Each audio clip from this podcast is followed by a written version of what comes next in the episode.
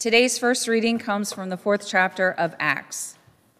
The next day, the rulers, elders, and scribes assembled in Jerusalem with Annas the high priest, Caiaphas, John, and Alexander, and all who were of the high priest's family. When they had made the prisoners stand in their midst, they inquired, By what power or by what name did you do this? Then Peter, filled with the Holy Spirit, said to them, Rulers of the people and elders, if we are questioned today because of a good deed done to someone who was sick and are asked how this man has been healed, let it be known to all of you and to all the people of Israel that this man is standing before you in good health by the name of Jesus Christ of Nazareth, whom you crucified, whom God raised from the dead. This Jesus is the stone that was rejected by you, the builders. It has become the cornerstone. There is salvation in no one else, for there is no, one, no other name under heaven given among mortals by which we must be saved. Here ends the reading. Today's psalm is Psalm 23, and instead of reading it responsively by verse, I thought since it is Good Shepherd Sunday, it would be nice to read it in unison. The Lord is my shepherd, I shall not be in want. He makes me lie down in green pastures and leads me beside still waters. He revives my soul and guides me along bright pathways for his name's sake. Though I walk through the valley of the shadow of death, I shall fear no evil, for you are with me, your rod and your staff, they comfort me. You spread a table before me in the presence of those who trouble me. You have anointed my head with oil and my cup is running over. Surely your goodness and mercy shall follow me all the days of my life, and I will dwell in the house of the Lord forever. The second lesson is a reading from chapter 3 of, the, of John 1. We know love by this, that Jesus Christ laid down his life for us, and we ought to lay down our lives for one another. How does God's love abide in anyone who has the world's goods and sees a brother or sister in need and yet refuses help? Little children, let us love, not in word or speech, but in truth and action. And by this we will know that we are from the truth and will reassure our hearts before Him whenever our hearts condemn us. For God is greater than our hearts, and He knows everything. Beloved, if our hearts do not condemn us, we have boldness before God, and we receive from him whatever we ask, because we obey his commandments and do what pleases him. And this is his commandment that we should believe in the name of his Son, Jesus Christ, and love one another, just as he has commanded us. All who obey his commandments abide in him, and he abides in them. And by this we know that he abides in us by the Spirit that he has given us. Here ends the second reading.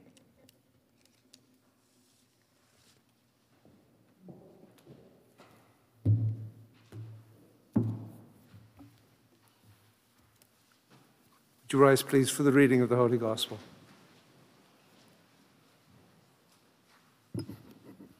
The Holy Gospel according to John, the 10th chapter. Jesus said, I am the good shepherd.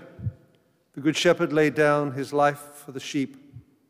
The hired hand, who is not a shepherd and does not own the sheep, sees the wolf coming and leaves the sheep and runs away. The wolf snatches them and scatters them. The hired hand runs away because the hired hand does not care for the sheep. I am the good shepherd. I know my own, and my own know me just as the Father knows me, and I know the Father. And I lay down my life for the sheep. I have other sheep that do not belong to this fold. I must bring them also, and they will listen to my voice. So there will be one flock, one shepherd. For this reason, the Father loves me, because I lay down my life in order to take it up again. No one takes it from me, but I lay it down of my own accord. I have the power to lay it down and I have the power to take it up again. I have received this command from my Father. This is the gospel of the Lord. You, Lord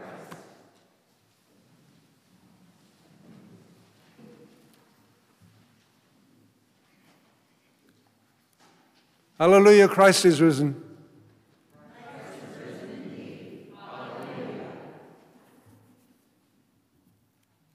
Grace to you and peace, my sisters and brothers, from God our Father and from our Lord and Savior Jesus the Christ. Amen. It is an amazing place, sitting as it does on the top of the hills above Elmira, New York, surrounded by more than a thousand acres of rolling fields, orchards, and woods. It is to this place that I go so that I can walk and think and pray and find again that spiritual center of my being, which sometimes get pushed aside or even lost in my crazy schedule. This is Mount Savior Monastery, where I go when I can to join in prayer with the monks there to sing the offices each day with them, and sometimes to work in the fields with them. For while this is a place that is devoted to prayer and to reflection, it's also a working farm. And the main business of the monks at Mount Savior is sheep. And I don't mean just a few sheep, I mean hundreds and hundreds of sheep. In fact, when I was last there, one of the brothers told me that they had more than 800 sheep in various pastures scattered all over the hills around us. Now, you probably don't know this, but I've had horses for a large part of my life, and indeed, I still have horses on my farm outside of Dillsburg. I've also run beef cattle there, and in the past, I'm used to working with lots of different livestock. Therefore, when Brother Pierre asked me a few years ago to help move some sheep I thought, this won't be too much of a problem. Brother told me that he wanted to bring the sheep in from the field to the barn and sort them into their various pens. He would go out in the field while I would be the one in the barn sorting them into those pens. Not a problem, or so I thought. But very quickly I found out that sheep are different, quite different, from horses and even cows.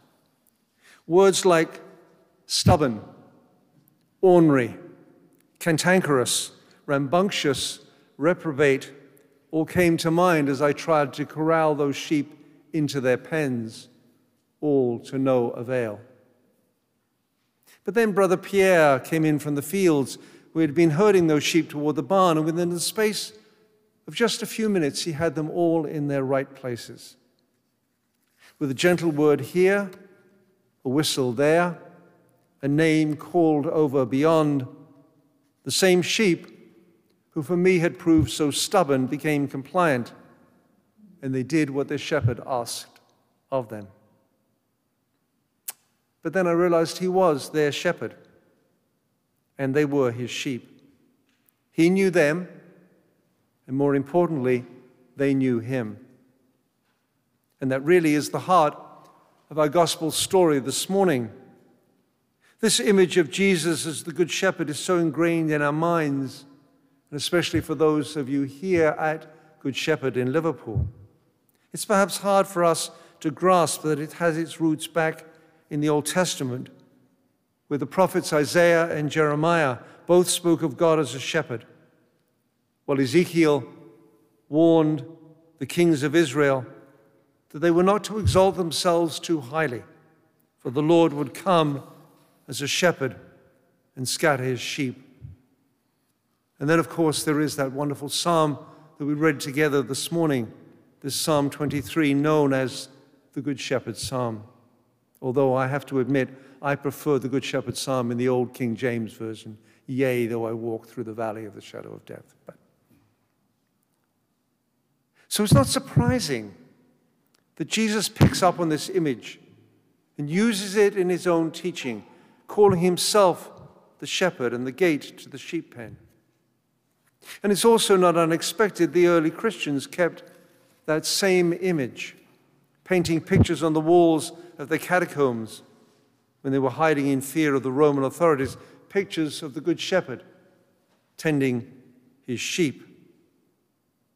And as generations of Christians followed, it's also not surprising that they kept that same image, drawing comfort and consolation from the picture of Christ the Good Shepherd, anxiously seeking out the lost sheep and carrying it home on his shoulders. But the images of the Good Shepherd as all beauty and light need to be tempered by the images of danger and fear, elements that exist in our world today and even invade the placid hills of Elmira New York. For in those same hills dotted with sheep live the coyote, not that nice and sometimes hapless cartoon character, but rather a tough, difficult, and dangerous animal that will stop at nothing to come and attack the sheep in a manner not unlike the wolves of which Jesus spoke in a gospel story this morning. Jesus knows that there are many wolves in our lives attacking us, tearing at the fabric of our being, and circling the outskirts of our families. These wolves come in many shapes and sizes. There is the wolf of sorrow that appears when a lifelong friendship is broken or when a spouse is taken from us by death. There is the wolf of terror who shows himself when a company is downsized and people find themselves without work and there is little or no money left in the bank. There's the wolf of pain when disagreements happen within families, when brother is set against brother or child against parent. The wolves of this world are all around us, and perhaps some of them are already in the sheepfold. We are surrounded by wolves both within and without, and the greatest wolf, the greatest wolf of all, is the one with the jaws of death, who snaps at our heels throughout life and who will one day come to claim each of us in God's good time. But, my sisters and brothers, it's because Jesus knows of these wolves in the midst of our living that he speaks to us today of the Good Shepherd. None of us are immune from the attacks of the wolves, not even Jesus himself. For the wolf of death will, in due time, try to clamp its jaws even onto Jesus, although, as we know, he could not hold on, and in the end would be beaten and defeated by God himself. And having defeated that great wolf, Jesus now turns to protect those who follow him. We know this Good Shepherd through the relationship we have with him, the same sort of relationship that Brother Pierre had with his sheep, a relationship that enabled him to speak to them and guide them. And it's obvious that such relationship is not something that is brand new. Rather, it has been developed over time and in great familiarity, so that there is an intimacy between shepherd and sheep that could not be replicated by one as I, who tried to step in and act as the shepherd and tell those sheep what to do. Brother Pierre had an intimacy with his sheep, they would listen even to his slightest whisper. It is such intimacy that we need to develop with our Good Shepherd. Jesus the Christ. My sisters and brothers, through the use of prayer, we will hear the voice of the Good Shepherd. Through the listening with our ears, we will be guided by his call on our lives. By being gathered together with all others who are sheep in the same community of faith, we share in this fellowship and we feel his warmth and his love for us, especially through his words spoken to us and his body and blood shared with us. In the intimacy that this Good Shepherd has with us, we grow in intimacy with each other. Jesus had an intimate relationship with the one whom he called Abba, Father. And we have an intimate relationship with this one named the Good Shepherd. So now our gospel calls for us to live in that same intimate relationship with each other. The call upon every baptized person is to bring the community the love which the Father shared when he made us his own children. And that intimacy enables me, even coming from Dillsburg, who do not know you, to call you sister and brother. For we are in the one family of Jesus Christ our Lord. And as children of the same Heavenly Father, as sheep together in the same fold, under the care of the Good Shepherd, we are called to live together in love and in peace. No one of us is the shepherd over the others, for the role of shepherd belongs to Christ and to Christ alone. But in and through the love that the shepherd has for us, we too can share that love with each other. For we do not forget, as Christ himself said in scriptures this morning, that this love which the shepherd had for us was so great, so great that he was willing to lay his own life down for his sheep. This is love unbounded. This is love supreme. And for that reason alone, we are called to trust the Good Shepherd and to live as one flock. So, my sisters and brothers, on this Good Shepherd Sunday, let us once again heed the call of our shepherd to grow in faith and trust and love of him and to live together as one flock. Today, the Good Shepherd comes once again to call his sheep, and we who are his flock are called to listen to his voice and to his voice alone. The wolves wait in this world, circling the flock, trying to pounce and destroy the unsuspecting. But in listening to the voice of the shepherd, we will not live in fear of these wolves. We will not live in fear of these wolves.